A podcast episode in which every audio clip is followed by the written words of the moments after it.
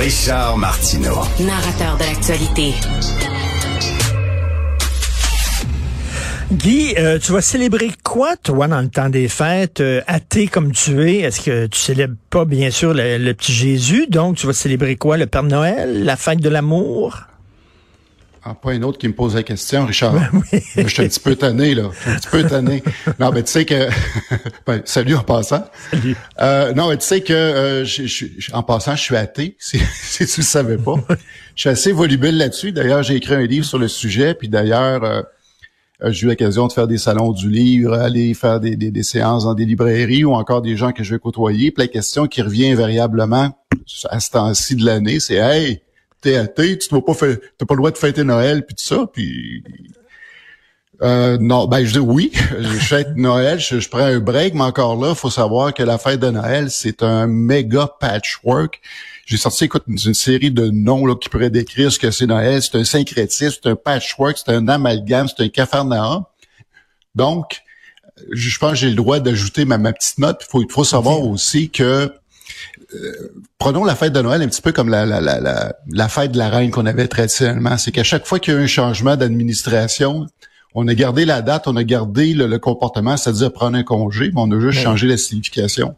Pendant longtemps, au mois de mai, on célébrait la fête de la reine. Après ça, c'est devenu la fête de dollars pour devenir ensuite la fête des patriotes. Mais euh, le, le résultat, c'est qu'on prend congé euh, quelque part euh, au milieu du mois de mai, puis on, a- on, on change juste le nom.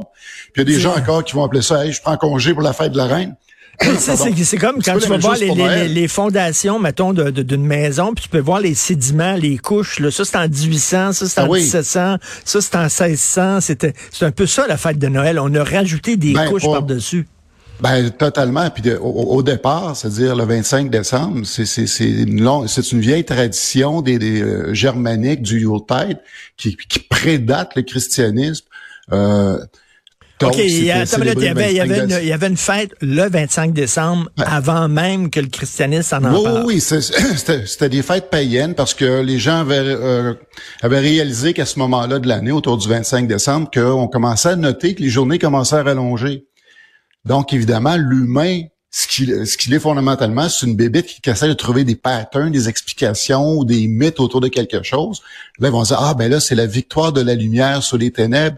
Célébrons ça, c'est la, la fête de la lumière, le soleil, le soleil invaincu, le sol invictus. Puis il y a beaucoup de mythes qui étaient euh, qui, a été, qui ont été fondés autour de ça. Puis le, le- le fait qu'on dit que Jésus est né le 25 décembre, il n'est pas le seul personnage mythique à qui on attribue la date de naissance le 25 décembre. T'as as, d'autres personnages comme Mitra, Horus, euh, le Sol Invictus, Krishna, qui sont aussi, incidemment, seraient nés un, un 25 décembre. OK.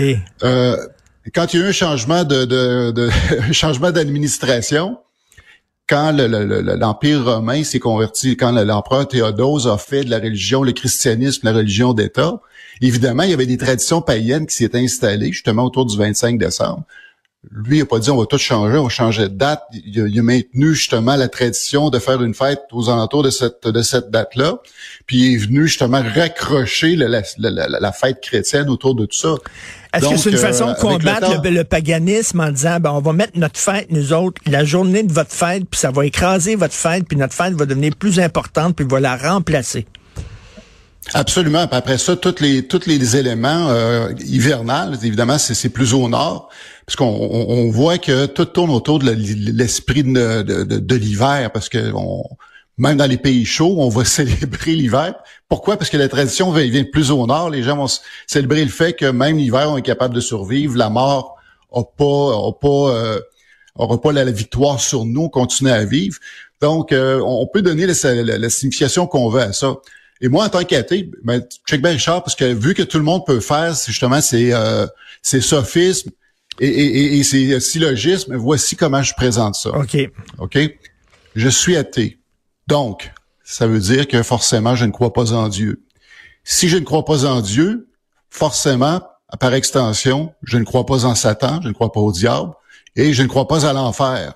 Or, comment on dit il n'y a pas d'enfer en anglais? No hell. no hell. Alors, ça Alors serait, voilà, ça serait ta fête. joyeux no, hell. Mais le, le sapin, ça vient d'où?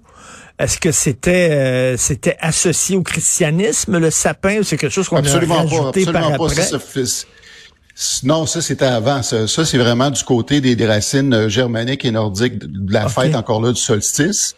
Donc, euh, évidemment, vu qu'on trouve beaucoup de sapins dans ces régions-là, on, trouvait que le sapin, étant donné que c'est un contrairement aux arbres feuillus qui perdent ses feuilles l'hiver, le sapin a, a on a l'impression que lui survit toute l'année. Donc, encore là, ça symbolisait justement le fait de survivre, de passer au travers les rigueurs, la, rigueur de l'hiver. Donc, le, sapin vient de là parce qu'on s'entend que, que on peut pas faire beaucoup de liens avec Jésus et, le sapin. Là, encore là, je, je vais, euh, je vais me permettre d'être malhonnête intellectuellement, étant donné qu'il est à peu près pas vrai que Jésus est né le 25 décembre. C'est-à-dire, pour, mais bon, ben, évidemment, l'existence de Jésus euh, cause débat dans chez les euh, chez les historiens, mais il y a des gens qui disent oui, il existait, pas, mais, ah, pas, ben, euh, je pense qu'il y a quand même un, un consensus là-dessus okay. qu'il y a eu un type qui s'appelait Jésus, un Jésus historique, mais encore là, ce qui est évidemment toutes les, les choses qu'on qu'on lui attribue, les miracles, ces choses-là, ben évidemment, ça devient là, de, de, de la pure construction.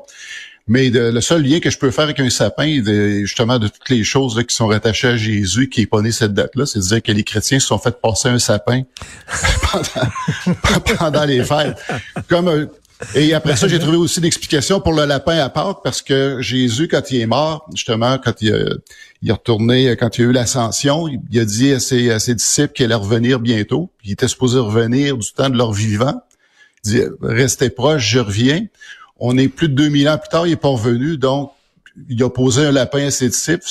Moi, je pense que c'est la seule explication. Bottom, bottom. Mathieu Bocoté qui nous écoute. Mathieu Bocoté qui nous écoute puis qui a le christianisme à cœur, il doit être pas content de ce que tu dis. Euh, écoute, donc, est-ce qu'on sait il serait né à, quelle date euh, Jésus?